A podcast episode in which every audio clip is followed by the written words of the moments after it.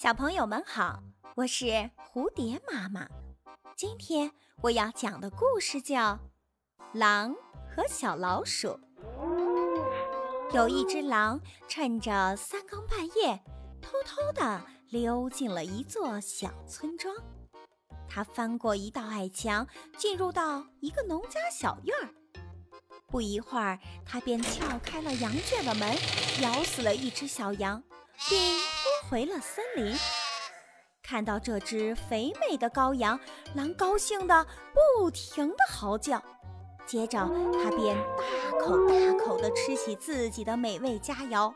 待填饱肚子，这只狼便将剩下的羊肉藏起来，当做下一顿食物，然后便呼呼大睡起来。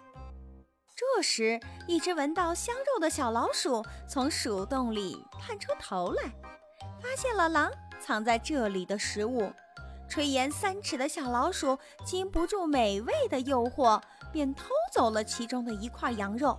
过了许久，狼睡醒了，并将羊肉取出来准备饱餐一顿。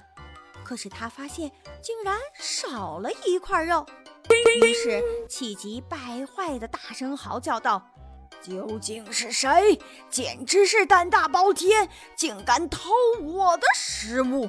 小老鼠听了狼的话，忍俊不禁，心想：明明就是狼偷了别人的东西，他还在这里大叫大嚷，而狼并没有就此罢休，依然在那里不停地嚷嚷。